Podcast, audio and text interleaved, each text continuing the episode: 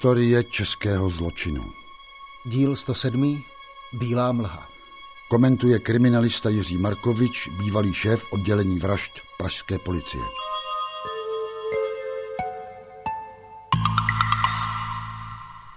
Připadám si tak špatný a tak ubohej a všema opomíjený, že už je jedno, co udělám a co se mi za to stane. Zabiju je všechny. Tchýni, děti i manželku. A je jasný, že za to asi dostanu pro vás. Ale co? Každý nějak umřít musí, ne? Od prvního okamžiku se zdálo, že je to jednoduchý případ. Tvrdík už byl vyslechnutý mým kolegou. To jeho přiznání tam bylo, ale bylo pro mě prostě takové jalové. Samozřejmě já potřebuji motiv a já potřebuji strašnou spoustu věcí k tomu, abych dokazoval vraždu a dvojnásobný pokus na dětech. Já samozřejmě jsem chtěl ten výslech tvrdíka zaměřit na ten motiv vůbec. My jsme v situaci, kdy budete mít v tomto případu dva hlasy, pane Markoviči. Jeden je váš, kterým případ komentujete a současně vaši postavu bude stvárňovat herec. To je váš druhý hlas. O něco mladší, protože tento případ jste vyšetřoval, když vám bylo 36 let. Toto je druhý hlas nadporučíka Markoviče, který vyšetřoval tento případ v roce 1978. Výslech musel být v Ruzini ve věznici, kde teda v té době nebyl žádný bzučák že jo, v té místnosti vyslychací, kde bych si mohl přivolat nějakou pomoc od těch bachařů. Takže jsme seděli proti sobě. Pane obviněný, mohl byste podrobněji popsat, co vás vedlo k činu před dvěma dny? Rozhodl jste se usmrtit čtyři své rodinné příslušníky. To muselo mít nějaký důvod. Rozumíte, na co se vás ptám? Proč jste to udělal?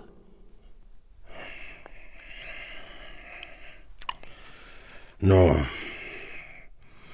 měl jsem zase tu svoji mlhu. Nerozumím.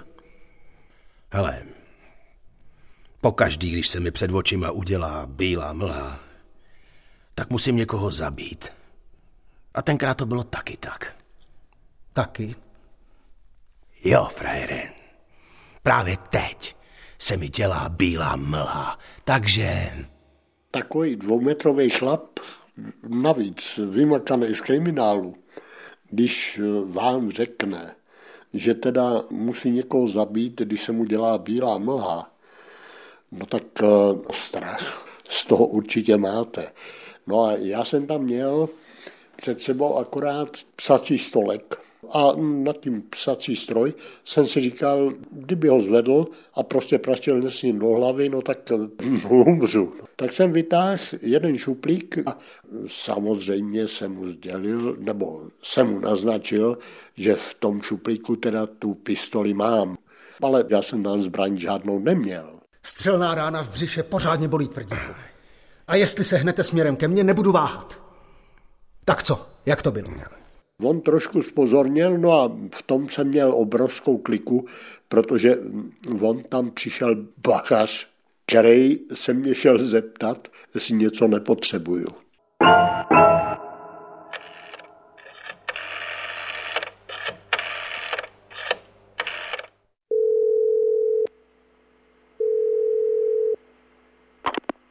Tady Markovič, to je doktor Florian? Ano. Ahoj, Karle. Já toho tvrdíka nemůžu vyšetřovat sám, on je fakt nebezpečný. Tomu chlapovi je jedno, co udělá. Jedna vražda navíc, to, to pro něj nehraje roli. No a ty seš nejen prokurátor, ale taky děláš kulturistiku. Tak jsem si myslel, že bys u toho dalšího výslechu mohl být taky. Jak? Co obhájce? Obhájce? No, já vím, že by ho tu měl tvrdík mít, ale obhájce prý nemůže. Nebo možná dostal strach, když ho viděl. Jo, jo, tak fajn. Zítra se sejdeme v Ruzini. Výslech Jana Tvrdíka, pokus druhý. Jste si na mě vzal posilu, jo? Sklidněte se, tvrdíků. Posaďte se a koukejte nám vyklopit, jak to všechno bylo. Dobře, víte, že i my umíme být ostří. Hodně ostří. Ach, řečičky. Tak dost! Mějte rozum. My potřebujeme vědět, jak to bylo. A hlavně, co bylo předtím, než jste útočil. Zkuste si to vybavit. Kdy to začalo? Co spustilo to násilí? No, tak teda jo, no. Stará teda. Moje manželka Blanka mě vyhodila z bytu, že jako chlastám. Chtěla se mě jasně zbavit. Zbalila mi moje krámy do tašky, ať vypadnu. Tak jsem šel s tou taškou k matce. No a tam mě dorazila. Řekla, že když jsem byl v kriminále, tak se Blanka tahala s nějakým chlapem. No. no pak mě vyhodili z práce. Dělal jsem topiče v jednom hotelu a někomu tam vadilo, že jsem seděl. Byl jsem totálně vyšachovaný. Z rodiny i z práce. Ale to bylo několik dní před tím osudným dnem. Stalo se mezi tím ještě něco? Nic moc. Neměl jsem co dělat, tak jsem chodil po ulicích a, a po hospodách. No, v hlavě mi to šrotovalo. Vyjazov, nevěra, pikle mojí tchýně, báby, která na mě vždycky nasazovala, furt dokola. No, měl jsem děsný vztek. Popište, co jste dělal 27. října 1978. Šel jsem k bytu na Opatov. Zahlíd jsem, že jde do baráku tchýně a došlo mi, že Blanka má noční, takže děti bude hlídat bába. No a tam mě to napadlo, že bych to mohl všechno vymlátit. Ale nejdřív jsem zašel do hospody na pivo. Je jasný, že když to udělám, tak to bude konec všeho. Jo. Udělám to. Zabiju bábu, pak obě děti. Všem uřežu hlavy a vyskládám je na televizi, aby byli pěkně vidět. Aby byli na ráně, až přijde Blanka. A řeknu jí, že je to dárek. Dárek za to, že se tahala s jiným chlapem. Jo, to bude dobrý. A až si to užije, tak zabiju i ji. Při tom výslechu on se choval naprosto vyrovnaně. Jeho lítost nepřicházela v úvahu. On prostě hovořil tak, že takhle rozhodl a, a konec. Celé.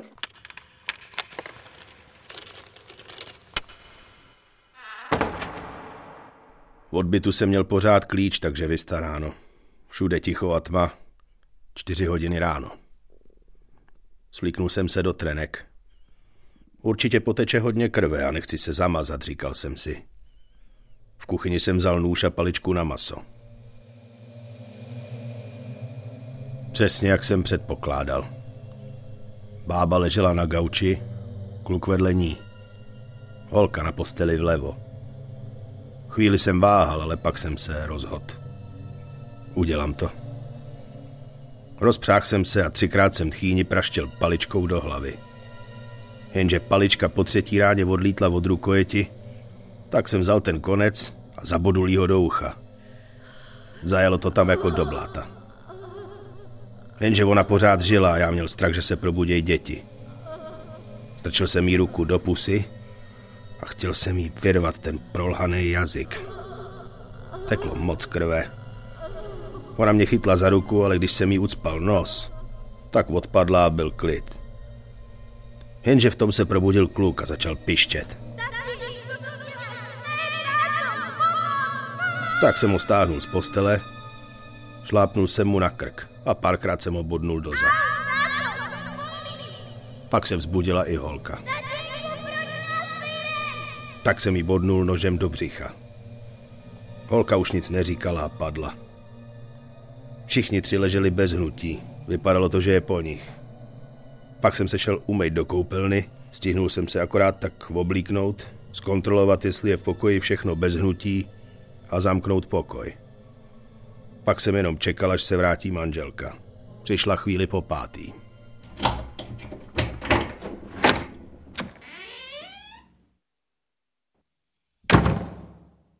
Co tu děláš? Byl jsem si pro něco. A vyřídit nějaký účty. Proč je pokoj zamčený? No, Když mě tvoje matinka viděla, tak se zamkla a zabarikádovala se s dětma v pokoji. Hele, vypadni, jo? Tady nemáš co dělat a dej mi ty klíče. Mami, já mám žízeň, chci se napít. Ježíš, ona furt žije. Klíče od bytu ti nedám. Furt tu bydlím. Ale mám klíč od toho pokoje. Tak ti ho odemknu, jo? Chceš vidět svou rodinku, nebo ne?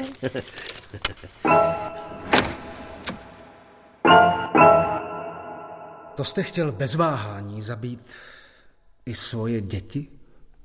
Jo. Mají smůlu, že mají takovou matku. A babku.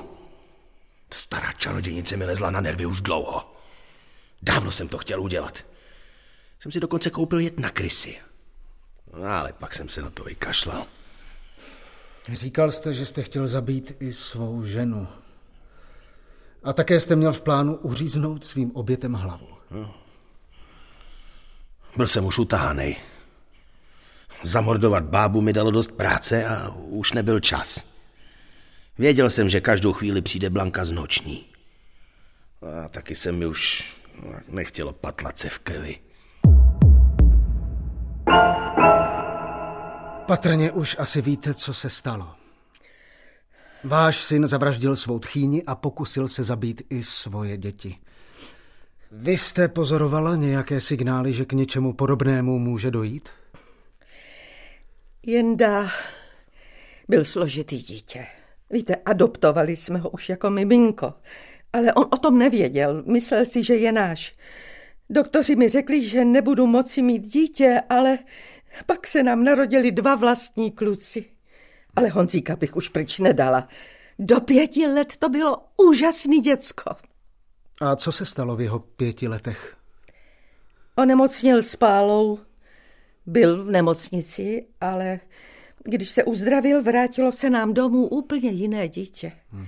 Mrzuté a nesnášenlivé vůči svým dvěma bratrům. Nechápu to. To byl teprve začátek. Rok od roku bylo hůř. Ve škole mu to nešlo. Opakoval dvakrát druhou třídu, odmítal se nechat vyvolávat a byl přeřazen do zvláštní školy. No, mám tady plné desky jeho vyšetření a posudku, podívejte se. No, děkuji. Stěžuje si, že ho bolí ruce a nohy, kroutí bezděčně hlavou. Závěr mentální retardace mezi podprůměrem a slaboduchostí. Ve 12 letech chtěl skočit pod vlak. Okusuje si rty až do živého masa. Několikrát se pokusil o sebevraždu. Ve 13 byl poprvé v psychiatrické léčebně. Tam se jeho stav zlepšil, ale Mhm. jakmile přišel mezi děti, začalo to znovu. Aha. Nesnášel děti a nejvíc své dva bratry.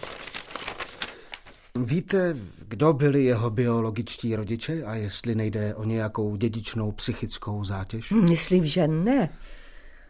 Otec žije kdesi v Německu a nikdy se ke klukovi nehlásil. Matka byla mladá, nezvládla by péči o dítě, ale o žádných psychických problémech nevím. My jendu nezvládali už od puberty. V 16 začal krást a dostal svůj první trest. To byla podmínka. Nejdelší trest na dva a půl roku dostal za krádež nákladáku. Tehdy ho stíhala autem hlídka VB, na kterou nakonec s tím nákladákem najížděl a snažil se je vytlačit ze silnice. ano, to máme v soudních spisech. Natrápila jsem se s ním moc. A je to moc těžký. Nevím, jak budu žít s pocitem, že jsem vychovávala vraha. Honzíčku, podívej se na mě. Honzí, máma je u tebe. Mami, Už to bude dobrý. Už to bude všechno fajn, až se uzdravíš. co, co je s Markétkou, mami? Je v pořádku. Už. Zítra už ji pustí domů. Ty tu ještě pár dní zůstaneš, ale budu za tebou chodit, ano? Ano, teď se mi chce spát.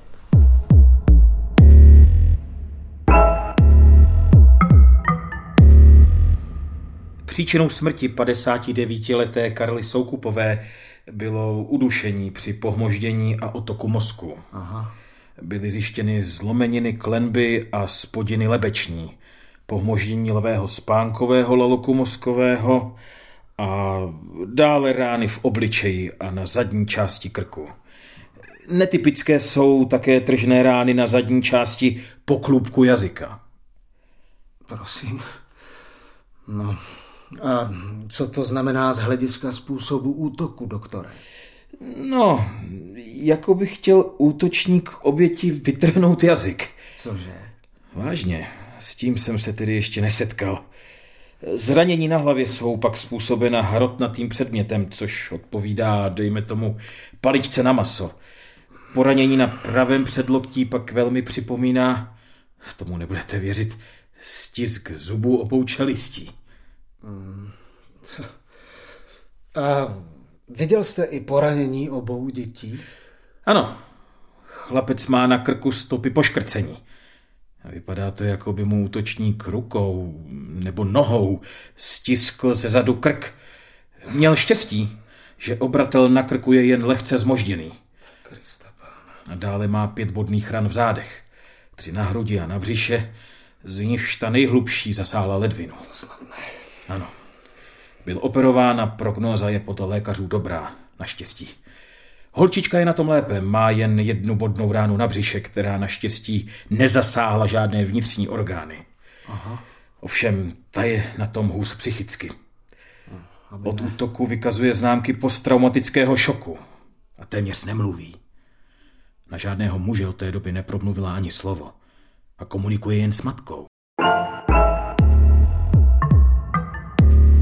Ahoj, brácho.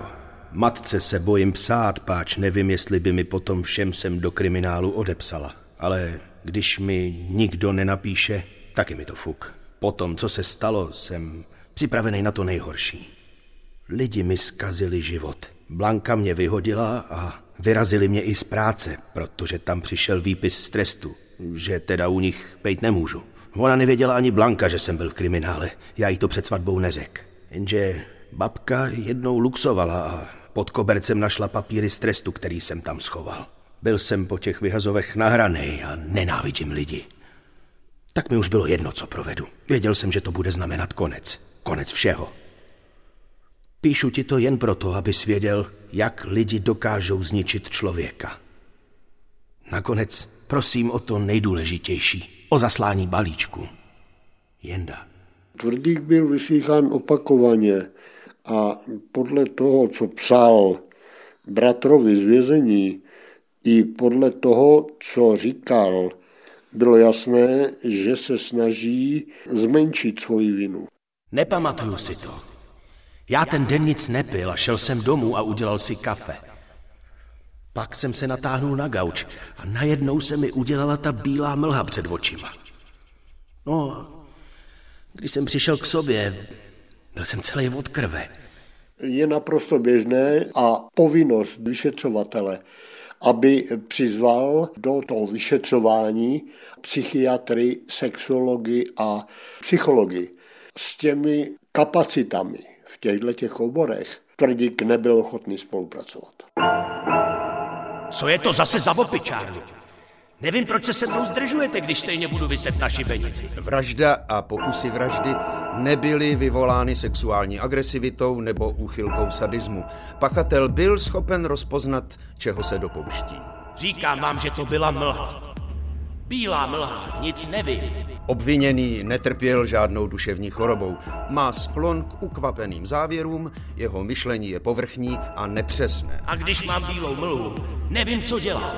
Emotivita je egocentricky nepřizpůsobivá, agresivně zabarvená, s tendencí k afektivním výbuchům. Žádnou rekonstrukci činu dělat nebudu, když si nic nepamatuju. A kdybych zase měl tu mlhu před očima, tak by se mohlo něco stát. To fakt chcete? Trestný čin byl motivován touhou po pomstě. K oběti Karle Soukupové cítil obviněný nepřátelství už několik let a její usmrcení a plánovaná vražda dětí měly zároveň sloužit jako pomsta manželce, která ho vykázala z bytu a odmítla s ním žít. Vykašlete se na ty keci, jo? Já stejně vím, že dostanu pro vás. A jestli ne, tak zabiju někoho v kriminále, až mě zavřou. A obhájce nechci, jasný? Je mi jedno, jestli budu vyset na šibenici s obhájcem nebo bez něj. Já vím, paní Tvrdíková, že to pro vás bude náročné, ale vyslechnout vás musím. Povězte mi, prosím, co se dělo, když jste dne 28. října 1978 vstoupila do svého bytu. Z koupelny vyšel manžel. Divila jsem se, co tam dělá a on řekl... Přišel jsem se zeptat, jestli mě máš pořád ráda. Řekla jsem mu, ať okamžitě vypadne, že ho v bytě nechci. Chtěla jsem jít do pokoje, ale bylo zamčeno. Volala jsem mámu, ale nikdo neodpovídal. Ale já tě mám rád. Mohli bychom to spolu ještě zkusit, ne? Když si uvědomím, že tohle řekl chvíli po tom, co mi zabil mámu. Já... To je... To je strašný. Ano, ano, já vím. Já vím, uklidněte se, prosím vás. Já... Pokuste se... Pokuste se vybavit si co nejpřesněji, co bylo dál. Hádali jsme se a já chtěla, aby odešel, no a pak, pak, pak jsem zaslechla od dveří dceru, která brečela a chtěla napít. On vzal klíče a odemknul. A to předtím tvrdil, že se máma zamkla s dětmi zevnitř. Vběhla jsem do pokoje a, a děti seděli na posteli a objevili od krve. Mami, táta nás byl a ničím nás píchel. Já jsem dělal, že jsem mrtvej a Markéce jsem taky řekla, aby to taky tak dělala. Mami, bolí to! Holka měla krvavý monokl pod okem a máma ta tam ležela na zemi v louži krve. To jsem ještě nevěděla, že, že je mrtvá. No a v tom se po mně ohnal paličkou na maso, jenže, jenže já nastavila ruku a místo do hlavy mě uhodil do ruky, no. A pak, pak, pak jsem se mu snažila říkat, aby odešel a slibovala, že nikomu nic nepovím a on pak odešel. Já běžela k sousedce pro pomoc. Honzík měl pořezanou ruku, byl pobodaný i na břiše a měl oteklý obličej a pořád v šoku opakoval. Se dělej, že jsi mrtvá, nebo nás táta dobije. Markétko, schovej se. Markétko, schovej se! Výslech Tvrdíkových dětí byl neskutečný zážitek pro mě a budu si ho pamatovat do smrti. Protože já jsem začal vyslýchat synáčka. Měl jsem u toho přizvanou dětskou psycholožku a byla tam máma a my jsme se začali bavit s tím mladým a ten byl kouzelný v tom, že prostě bezprostředně odpovídal na moje otázky, vysvětloval, jak teda ten táta reagoval, jak ho teda bodal a jak eh, zavolal na tu ségru, prosím tě, dělej, že jsi mrtvá, nebo tě táta zabije. Kolem mě v té době se eh, prostě motala tato čtyřletá nebo asi čtyřletá holčička, která na mě dorážela nějakým způsobem. Já jsem věděl, že od té doby, co byla napadená, tak prostě na žádného mužského nepromluvila. To mi řekla její máma. A já jsem ji odháněl od sebe. Ona trošku asi žádlila na toho bráchu, s kterým já jsem se bavil. A tak jsem ji trošku povodháněl, no a když jsem dokončil výslech tady s tím jejím bráchou, tak eh, prostě ona ke mně přiběhla a já jí říkám, kde máš tátu. A ona špatně se mě o tom mluví. Já to vidím jako dneska. Ona měla takovou sokinku a ona ji vytáhla takhle přes to bříčko a ukázala mě, že tam má teda tu bodnou ránu. A říká, podívej, co mě udělal. Podívej, co mi táta udělal. Tatínek mě píchnul do bříška. Byla tma a Honza říkal, abych dělala, že jsem umřela, abych neumřela. Tak jako babička. Babička je v hrobačku. Já si myslím, že výpověď těch dvou dětí rozhodla o tom, že on dostal trest smrti.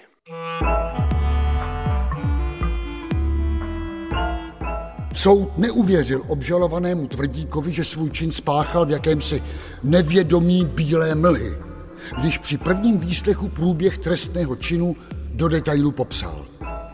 Tresty udělené v minulosti neměly na obžalovaného vliv, protože další trestné činnosti se dopustil vždy krátce po propuštění na svobodu. Na základě výsledků a znaleckých posudků dospěl soud k závěru, že obžalovaný není schopen ani ochoten ve své egoistické nezdrženlivosti své jednání korigovat. Tvrdíkova osobnost je tak narušena, že recidiva jeho agresivního jednání je podle znalců vysoce pravděpodobná. Obžalovaný Jan Tvrdík se odsuzuje k trestu smrti.